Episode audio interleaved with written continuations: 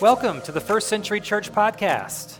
My name is Stephen Wilhoy, and I'm the lead pastor at First Century Church, and it is an honor to have you with us today. The goal of the podcast is simple we want you to be encouraged, challenged, and inspired to go further in your faith than ever before. If you'd like more information about the church, you can visit our website, firstcenturykc.com. And if you happen to be in the Kansas City area anytime soon, we'd love to have you join us for one of our live gatherings to connect with you in person. Again, thanks for joining us today, and we hope that you enjoy today's message.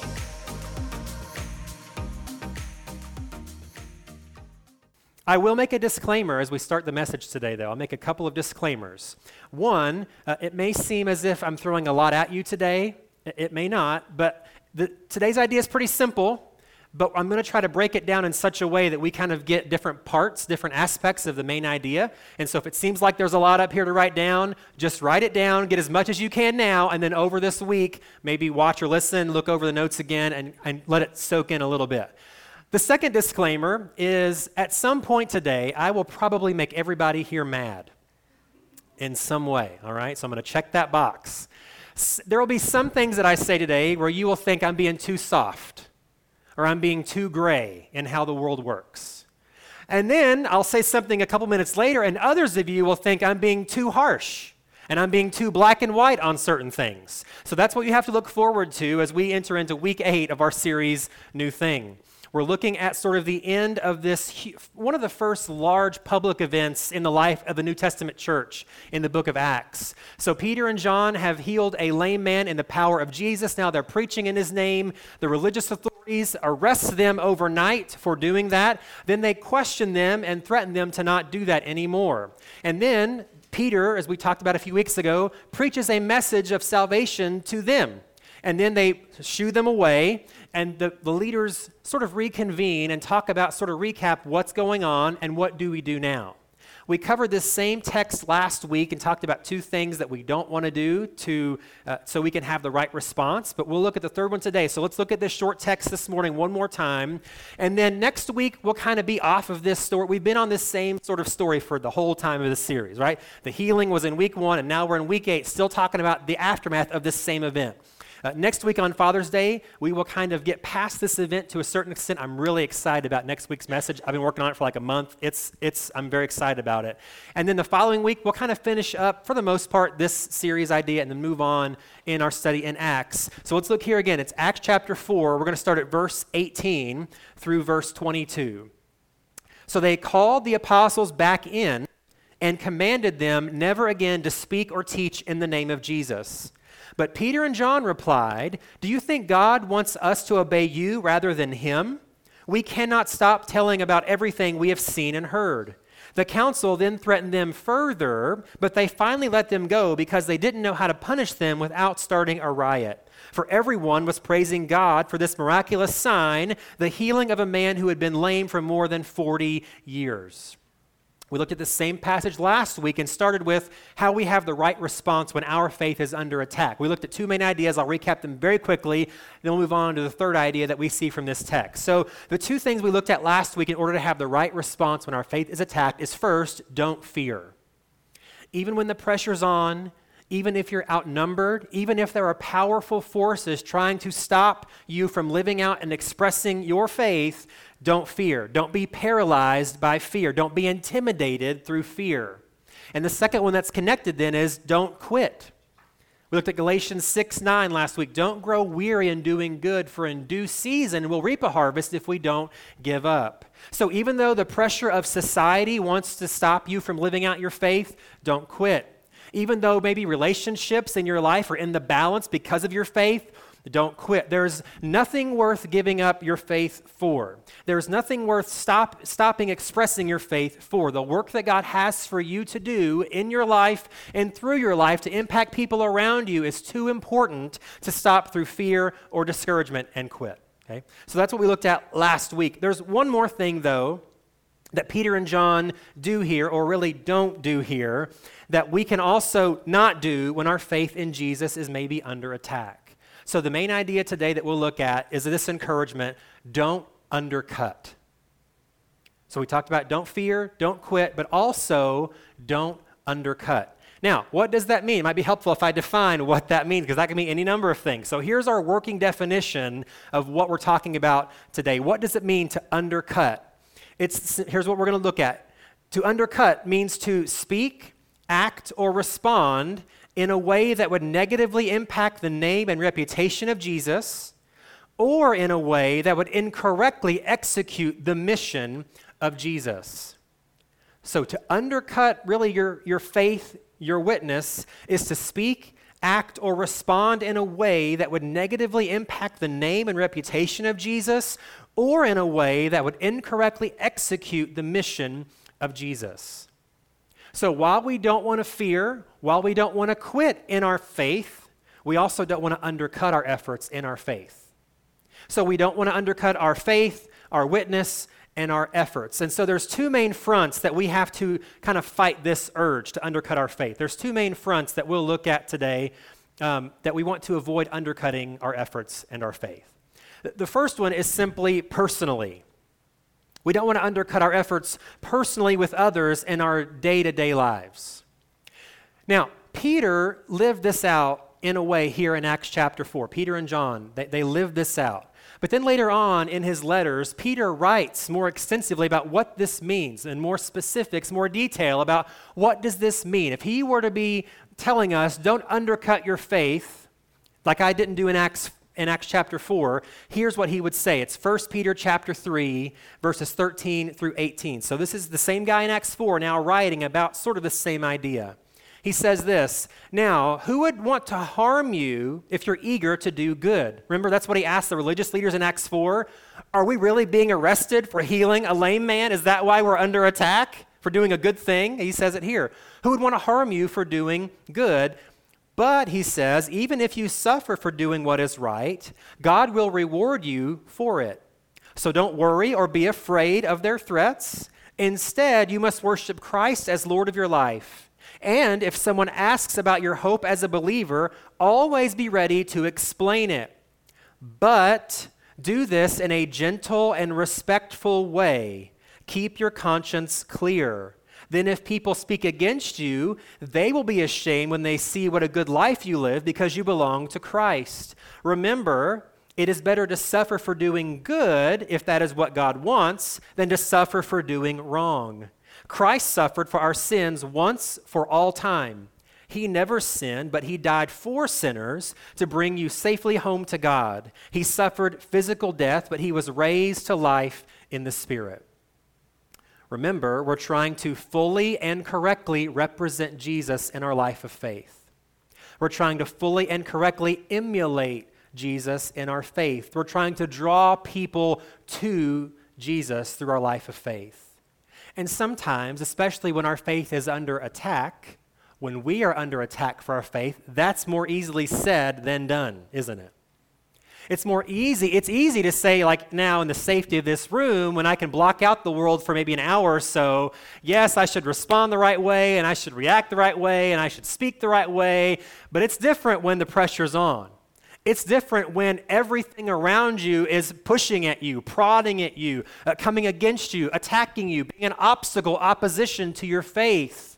So, what's the secret?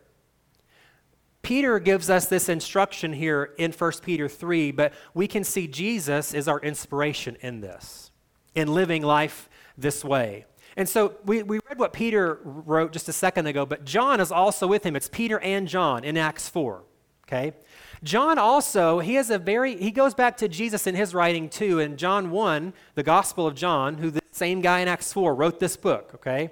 So he, he describes Jesus with a very interesting descriptor in John chapter 1. He, here's what he says about Jesus The Word, that's Jesus, became flesh and made his dwelling among us. We have seen his glory, the glory of the one and only Son who came from the Father, full of what?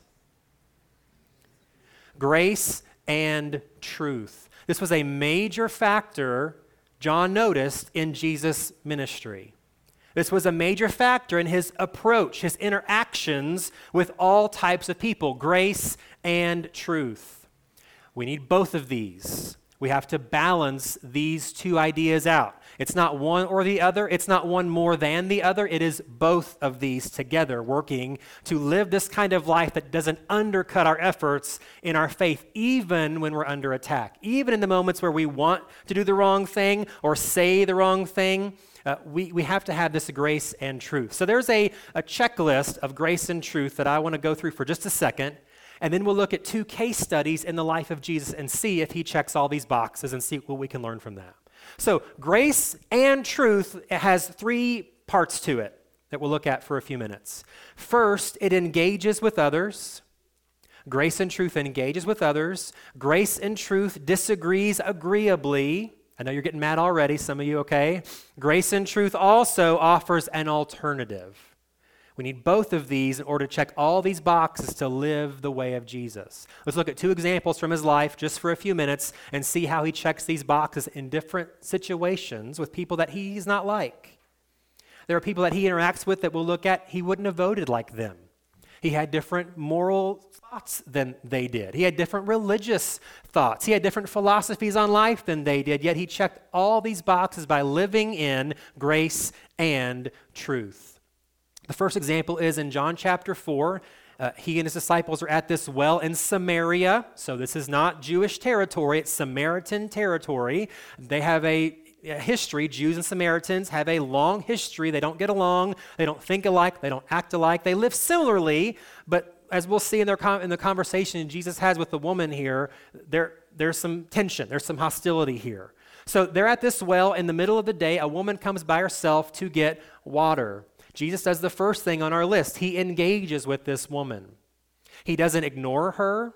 He knows she's a Samaritan, and yet, he, so he really culturally shouldn't talk to her.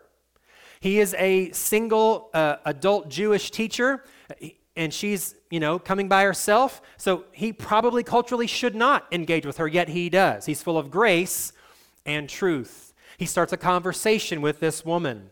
And in this conversation, they disagree agreeably, or at least Jesus does. She does a pretty good job too. But a big chunk of their conversation is about their differences of religious view. So she's like, Well, we, we Samaritans worship God in this way, and this is the only way. And you Jews worship God at this mountain in this way, and you think it's the only way. So we just have, we just can't get along here. And Jesus disagrees agreeably with her. There is a history with these people groups, but Jesus doesn't label this woman. He doesn't name call her. He doesn't denigrate her for her beliefs because they're different than his. He just agree, disagrees agreeably as he engages with her. And then the third thing that Jesus does is he offers her an alternative. Because what he what he says to her, and he says it in an interesting way, but he points out, he's like, hey, you know what I've noticed about your life in this maybe 20 minute conversation? The way that you're living life isn't working too great for you. You're running from man to man to relationship to relationship to find acceptance and love, and all you found is shame and rejection. You've actually discovered the opposite of what you're searching for because you're looking for the wrong thing in the wrong place. That's why you are coming by yourself to the well in the middle of the day instead of coming with the other women in the morning. She's, she's looked for love and acceptance and found shame and rejection. Jesus says, Hey, guess what? There's a better way to live your life. You can find it in me. He says, You come to this well every day for more water, but if you take the water that I offer you, you will never thirst again. And then he reveals to her clearly he's the Messiah that really both their people groups have waited for, looked for, longed for. She can leave this life that's not working and find a different way in him. She, he gives her an alternative. Now, what he does do is he does expose the sin that she's living in in that conversation. So remember, it's grace and truth. He's not skirting issues. He's also not trying to point his finger in her face and make her feel shame. She already feels enough shame. She doesn't need any more shame plopped on top of her. She's, al- she's already rejected. She's already by herself. She's already ostracized from her town for living the kind of life that she's been living. But Jesus, while he points that out to her, it's more of showing this juxtaposition, this alternative. This way of life that you're living isn't working. I'm offering you a way that works. He offers this alternative. And from that, she goes back and brings back the entire neighborhood and says, You're never going to believe who I just met. And the entire neighborhood is transformed because Jesus lived a life of grace and truth. Second example is in Matthew chapter 9. Jesus is walking by and he sees this young tax collector, Jewish tax collector named Matthew, sitting at his table. And Jesus engages with him and he simply says, Hey, Matt, follow me. He engages with him. He, he could like snub his nose and he could say, Oh man, you're a, you know, you're a traitor. You're supposed to be one of us and you're working for the enemy, the, the Roman government. How dare you, Matthew? But he doesn't, right? He engages him and disagrees agreeably all in one time. He just two words, follow me. He does these first two, checking the boxes with two words. It's pretty amazing how sometimes the less we say, the, the more we're saying. I think that's a pretty, pretty good way maybe to live sometimes. So he engages and disagrees agreeably, and in that, he also offers an alternative for Matthew. Because what Matthew's done, he's sold out for money. He's sold out to work for the evil Roman Empire because it's going to help his own life, his bank account. Well, I got to provide somehow, so I might as well work for them. It's better than fishing. It's better than carpentry. That's really all this crummy town does. So I guess I got to just, you know, go over to the dark side. And Jesus offers him a different way to look at life, a different way to look at success, a different, a different kind of riches that Jesus offers him that will really have more of an impact on Matthew. And then even the alternative gets in, and really the engagement. This whole thing builds even more because Matthew is just entranced by this offer from Jesus, and he throws Jesus a huge party at his house with other tax collectors and other sinners. That's where Jesus finds himself a lot because he's full of grace and truth which we'll get to more of that here in a few minutes. So he's at this party, but the religious people, okay, they're looking at this and saying, why does this good moral teacher hang out with these sinners and tax collectors and prostitutes? What is the deal with this guy? And Jesus then to them even shows an alternative. He says, it's not the healthy people that need a doctor, but sick people. And so, what he's saying is there's an alternative. These people that I'm spending this time with, that you look down upon and you judge and you wag your finger at them, right? They're sick in need of a doctor. And guess what? The doctor is in. He will see you now. That's what I've come to do, is what Jesus says. I've not come to make them feel more shame, more guilt, more regret. That's what they live in. That's not what I'm here for, right? I have come to make the sick well. And we know that he gained at least one disciple, Matthew, right? And maybe some others in that party became some of the other outer fringes of followers because he was full of grace and truth. Truth will challenge people in their beliefs, in their lifestyles. It will. But grace will attract them to the alternative that we should also be offering. Truth in Jesus is exclusive. Remember in earlier in chapter 4 Peter preaches there is no other name under heaven by which we must be saved. It's not about being a good person, it's not about being a moral person, it's not about which party you vote for, it's not about what you think about yourself or how you measure yourself against somebody else. It is simply Jesus. It's exclusive. Truth is exclusive. It is this or that. It is one or the other, okay? But grace opens the invitation to make that choice. God so loved the world that he gave his only Son, that whoever would believe in him would not perish but have eternal life.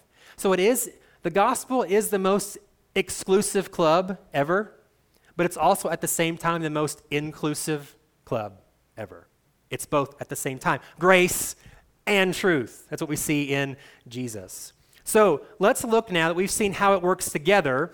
The problem is, Jesus did this perfectly, like he did everything, right? Perfectly. The problem is, I ain't Jesus, and neither are you. So we have a much harder time than Jesus getting this balance right. Most of the time, we focus on one or the other more than we should. There's an imbalance. So, what I want to do is look at the danger of one over the other in both situations, on both sides of the scale, to see why we need both. Because again, we're trying not to undercut our faith, and we do that if I'm only if I'm only focused on the grace, I undercut what faith in Christ really is, and we'll talk about that. If I only live in truth, I undercut what the gospel really is. So let's look at it here for just, just a couple minutes. So let's look at grace without truth first. Grace without truth, here's how I would describe it Grace without truth is a band aid on a wound that requires stitches or really surgery is a better, probably a better example uh, for that. Grace without truth is a band aid on a wound that requires stitches or surgery. Grace without truth tells someone, well, your sin isn't that bad.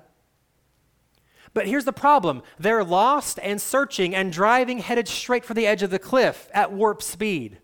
There's a problem without Christ in their life. There's a problem. But grace says, oh, it's not that bad. Well, yeah, it's going to hurt pretty bad when they crash at the bottom of that cliff. That's a big deal. They need surgery, not a band aid. There's a terminal illness in their heart. It's called sin. There's an issue here that needs help. But grace kind of wants to, you know, airbrush that out, cover that up.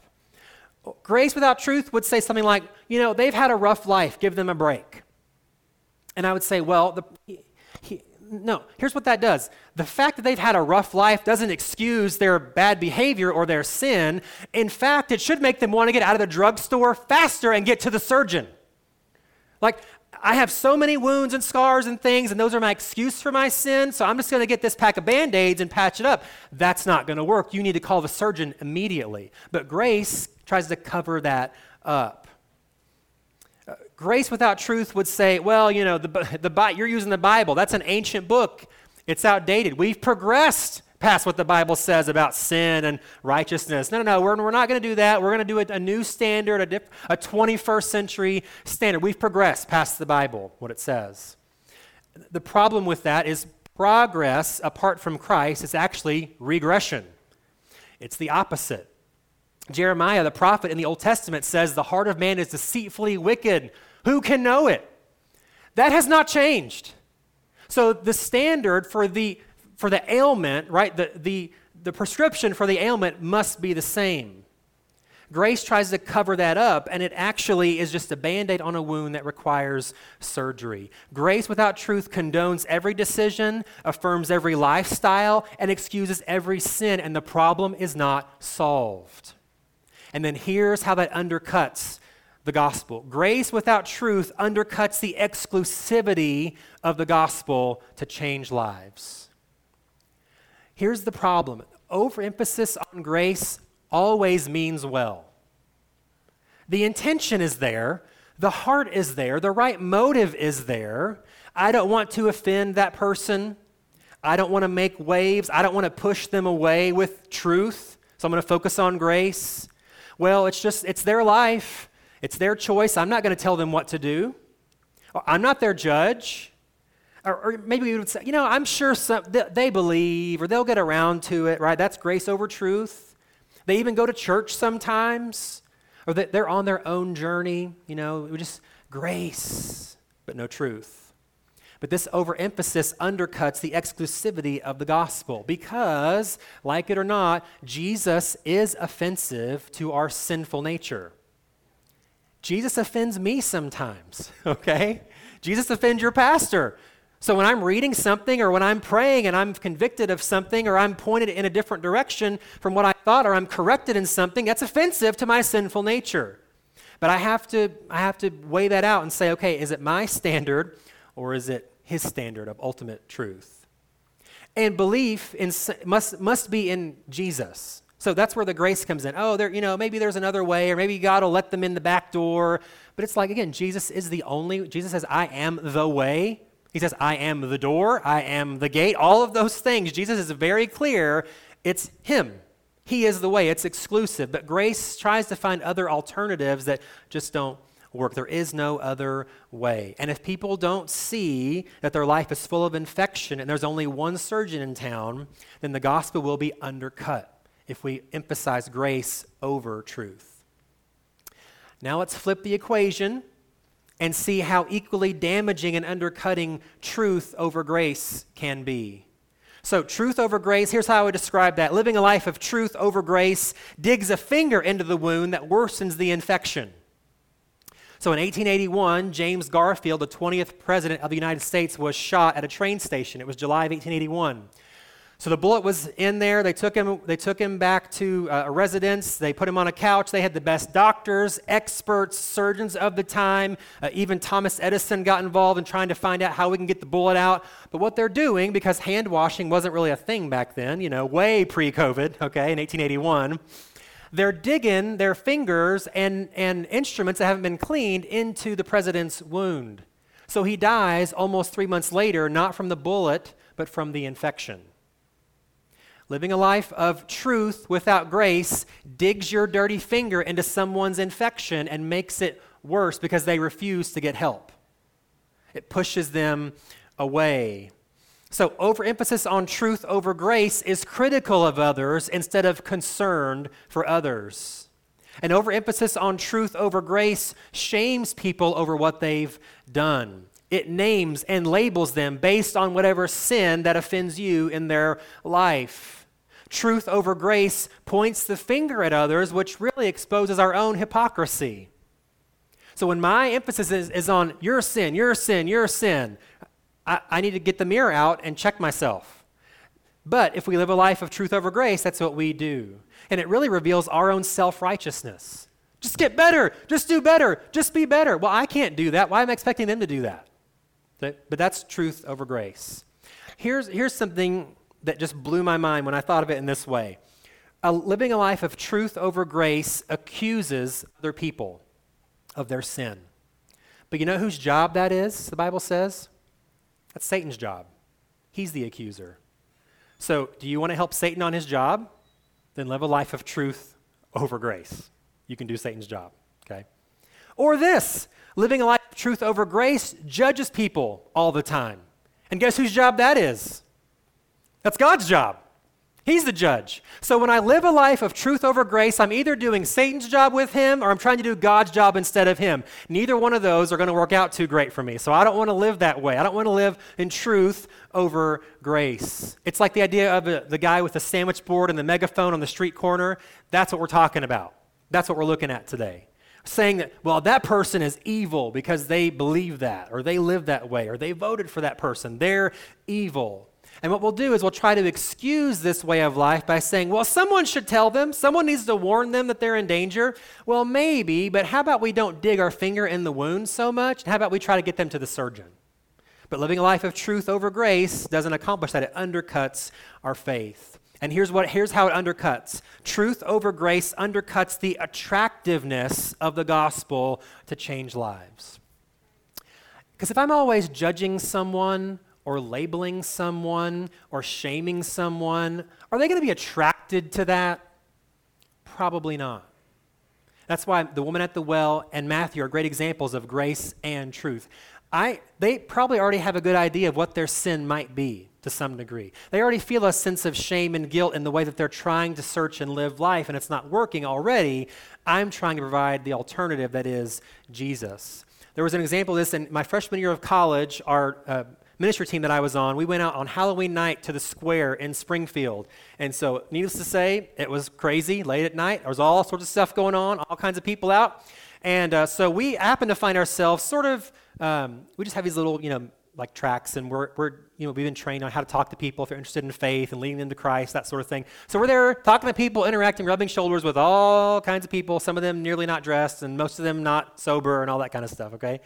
So we're on, happen to be on this one corner in town, and on the corner right across the street is the sandwich board megaphone guy, literally wearing a sandwich board with a megaphone, judging everybody for how sinful they are. And I thought, well, maybe that's his costume, you know? It wasn't. that's just who that guy is. Like he would do that the next day as well, because that's, I guess, maybe he lives, you know, on the corner there. Um, so he's there doing his thing, you know, marching back and forth and getting people's faces, and people are getting antagonistic toward him. It's not working. Truth over grace didn't work. And so we're there with the alternative, a different way to approach the same problem, the same issue in a different way. And we were received much better than he was. So I'm telling you, this, this has to be that sort of way that we live our life. It has to be grace and truth. And here's why truth over grace doesn't work you can't scare someone into heaven.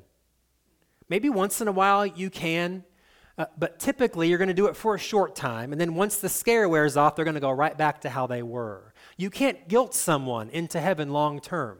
We have to love them there.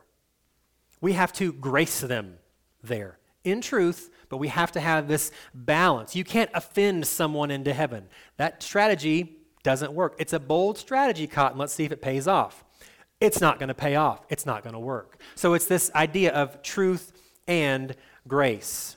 So we don't want to undercut personally in our lives this idea of grace with grace and truth. So we're not trying to run from the truth. So don't misunderstand what I'm saying. We're not trying to hide from the truth. We're not trying to change the truth. Sin is sin. It is, it was, and it always will be. God is the judge and he will punish those apart from him, yes, but we're not trying to go out of our way to offend people. We're not the judge. We're not the accuser. And so we're not trying to label. We're not trying to name call. We're not trying to, you know, say, well, blah, blah. it's like, no, we need to get them to the surgeon and let him do the work in their lives. We want to engage, disagree agreeably, and offer an alternative. That's the way of Jesus because he offers a better way acceptance, forgiveness, love, hope, joy, and peace. Oh, I got a decision to make, guys. I got a little bit more to go. Can I have like 10, 12 minutes? Thank you. Okay, great. I feel much better now. Okay, because that took way longer than it should have and way longer than I thought it would. But I, this is re- this second part that we'll end with. I'll, I'll get through it quick. I promise. Is really what we see lived out and played out in Acts chapter four. There is a personal aspect to what Peter and John are doing, but really they are dealing with powerful people authority figures in Acts 4. It's the religious leaders who are also really the law of the Jewish people. I mean, the Roman government's over them, but it's still the powerful people. So we also don't want to undercut uh, our efforts with the powerful. Let's look again. So Peter lived it out in Acts 4, but in 1 Peter chapter 2, he also writes about it in detail. It sounds similar to what we just read earlier, but it's with this idea specifically with those in authority. 1 Peter 2 13. Peter writes, For the Lord's sake, submit to all human authority. Please don't leave. Whether the king as head of state or the officials he has appointed, for the king has sent them to punish those who do wrong and to honor those who do right. It is God's will that your honorable lives should silence those ignorant people who make foolish accusations against you. For you are free Yet you are God's slaves, so don't use your freedom as an excuse to do evil. Respect everyone and love the family of believers. Fear God and respect the king. Are you uncomfortable yet? Paul writes a very similar thing in Romans 13 he says, Everyone must submit to governing authorities, for all authority comes from God, and those in positions of authority have been placed there by God. So anyone who rebels against authority is rebelling against what God has instituted, and they will be punished. So let me make sure I got this right. What are Peter and Paul saying? Submit to all authority. That's what they said. Respect the king. That's what he said. All authority comes from God, and that's what I just read. All authority has been placed there by God. That's what he said. Rebelling against authority is rebelling against God. It's living outside of God's will. That's what they wrote. And who is the emperor? Who is in charge of Rome when they're writing this? It's a guy named Nero, who's literally going insane as the emperor of Rome. And so much so that either he starts a fire in a major part of Rome, or when one is started, he lets it burn to have an excuse to persecute Christians. He blamed the fire in Rome on Christians in order to have a reason to execute them by the droves. And yet they write, honor him, submit to him follow his orders, right? That, that's, the, that's, that's an insane thing to consider, but that's where they were. And once again, Peter is our instruction and Jesus is our example. We'll skip the, the first verse here real quick. We'll get to John chapter 19 and look at this example of Jesus on trial for his life before the government. Pilate is the Roman governor of this part of the world that he lives in. There's been this idea that he's calling himself the king of the Jews, so he needs to be executed. But here's what happens uh, John 19, verse 9. Pilate took Jesus back into the headquarters again and asked him, Where are you from? But Jesus gave no answer. Why don't you talk to me? Pilate demanded. And then Jesus said, or then Pilate says, Don't you realize that I have the power to release you or crucify you? Then Jesus said, You would have no power over me at all unless it were given to you from above. So the one who handed me over to you has the greater sin. So just like in Acts 4, Jesus here is being mistreated by the authority. What he doesn't do is scream and flail. He doesn't resist arrest. He doesn't curse them. He doesn't say, "When my dad finds out about this, you're in trouble." Like he he doesn't he doesn't do that, okay? Because I think Jesus understood if he behaved in that way, he would have undercut the moment he was in. Because Pilate is really struggling with this decision internally. He knows it's the wrong thing to do to execute this innocent man, but I'm feeling like I'm in a corner and I have to. So if Jesus lashes out at him and threatens even a little bit to overthrow or yeah, I am the king, if he if he goes too far, he's going to undercut the opportunity he has here. He's going also to appear to be what he's being labeled as an insurrectionist, a threat to Rome, a lunatic. So he knows he doesn't want to undercut the moment, but he also, grace and truth, he also doesn't back down in the face of threat from authority. Because what does he say? You say you have power, you know where that came from? God. So he, he is silent in the right moment and he says the truth in the right moment. He lives this out. Peter and John do the same thing. When they're persecuted for their faith, when they're arrested for their faith, they have a reserved response. They're not calling for backup. They're not saying, hey guys, come and get them. They're not, they're not making a plan to overthrow, you know, the religious leaders and set themselves up. They're not doing that. But they're also not backing down. When they're told, do not speak in the name of Jesus, they say, we, we can't stop. And by default, they're saying, we won't stop. So, what's the balance in this? What's the line? Let's look at this very quickly. Uh, I'm going to I'm gonna read an example. It'll take us a second to, uh, to get us there, but here's the litmus test. So, oh, he says, obey authority, honor those in authority, right? You're subject to them, submit to them. So, we do that. Whether or not we voted for them, whether or not we agree with them, whether or not we like them, it doesn't matter. So we all authority given by God. Here's the litmus test though. We obey those in authority unless they command what God forbids or they forbid what God commands. And this idea is not new to me. It's been around for a long time. So I can't take credit for that even though it sounds so good. But we obey those in authority, just like Peter and Paul wrote, unless they command what God forbids or they forbid what God commands. So Jesus again is commanded to deny his divinity and his kingship, which he cannot do. That's who he is. That's his mission. He refuses. Peter and John are forbidden to teach in the name of Jesus, but they've been commanded, commissioned by Jesus to do that thing. So they say, no, we're not going to go along with that. We'll, we'll abide by the other things and the other laws, even though we disagree with them. We'll live under the submission of your authority, but we're not going to go that far. That's the limit. Um, there's an example I want to just read very quickly from the Old Testament that gives us a great example of this idea. It's Exodus chapter 1. Uh, maybe a fam- story you're not familiar with, but let's, let's look at it here. So, this is the time that Moses is born. Uh, and this is a, a kind of a, one of the reasons why he sort of survives. Exodus chapter 1, 15. Then Pharaoh, the king of Egypt, gave this order to the Hebrew midwives, Shiphrah and Puah When you help the Hebrew women as they give birth, watch as they deliver. If the baby is a boy, kill him. If it's a girl, let her live. But because the midwives feared God, they refused to obey the king's orders. They allowed the boys to live too. So the king of Egypt called for the midwives. Why have you done this? He demanded. Why have you allowed the boys to live? The Hebrew women are not like the Egyptian women, the midwives replied. They are more vigorous and have their babies so quickly that we cannot get there in time. So God was good to the midwives, and the Israelites continued to multiply, growing more and more powerful. And because the midwives feared God, he gave them families of their own.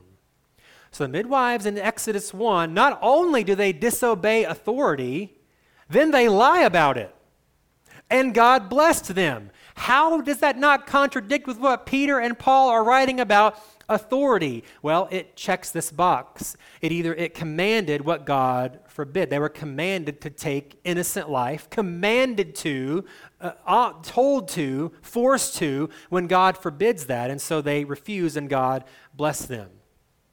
Here's the caveat there are many things that our government allows that I don't like. That's not what this is. There are many laws that allow certain things to be done with which I disagree based on the truth of the Bible. So I still have to submit to that authority figure.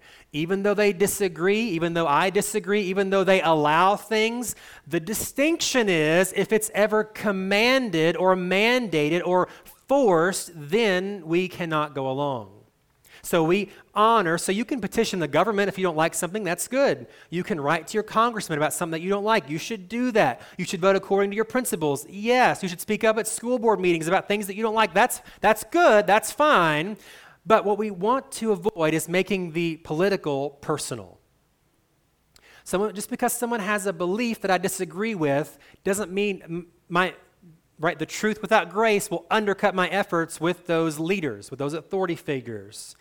Um, and again, I probably should have stopped and had more time for this next week, but I really want to get done with this. So um, let me see.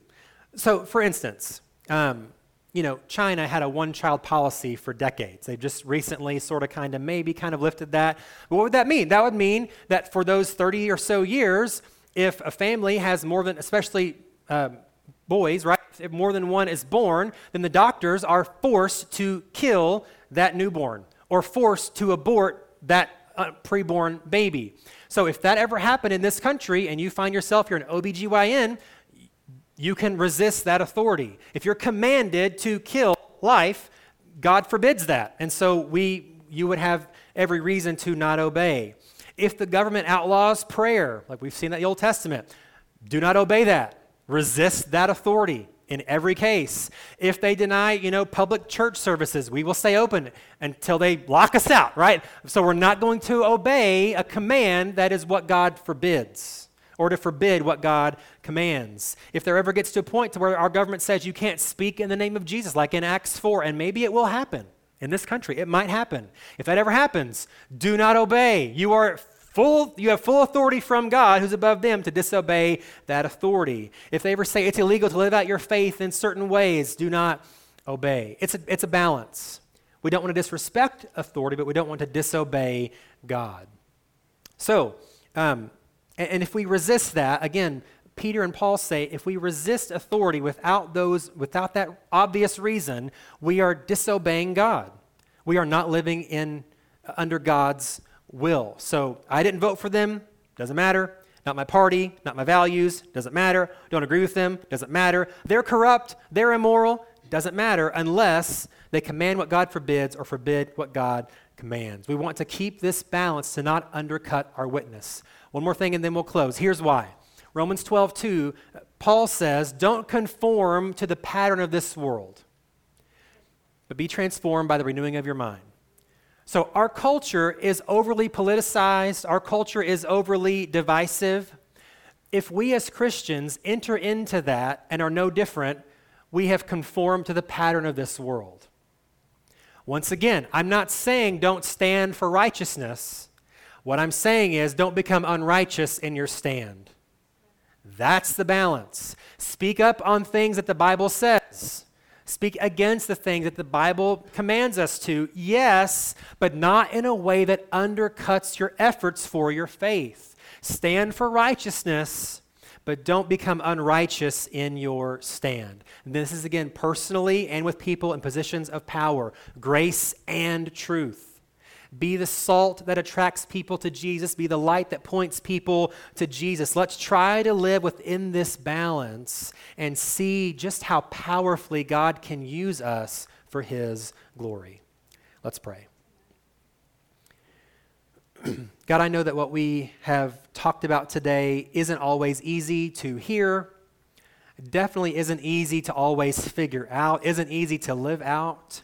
There's nuance to it, there's a balance to it, there's patience and wisdom involved in that. And we don't always get that balance right. But God, help us to see people the way that you see them. Help us to see everyone, even those who are antagonistic toward our faith, even leaders who allow the most, the worst types of evil all over the world. May we see even those people who come against us as your prized creation. They're also made in your image. you also deeply love them. You gave your son on a cross for them. And so may our efforts in order to speak the truth also have grace involved, to not undercut our efforts to reach those people for you. And may we not be so full of grace that we skip out on the truth and mislead people. Make them think that they're okay when they're not. Make them think that their life is fine how it is when it's not. May we find, try to find this balance of grace and truth. Whether it's a coworker or a neighbor or a member of our family or someone in a position of authority and power, may we not be hateful towards them, but heartbroken for them. May we take a stand for righteousness, but not become unrighteous in our stand. May we speak in truth and love. May we live in grace and truth to find this balance in our lives, to love our neighbor, to honor authority, and to live for you. May our lives be lives that don't undercut our faith, but may instead you undergird our faith and our efforts to see lives changed and transformed, to see eternal destinies altered from the flames of hell to the glory of heaven because of what little part we play through our life and our witness. Grace and truth for those that we know well and those that we don't know at all. May we live that life in the way of Jesus to transform those around us for your glory. And I thank you for it in Jesus' name. Amen.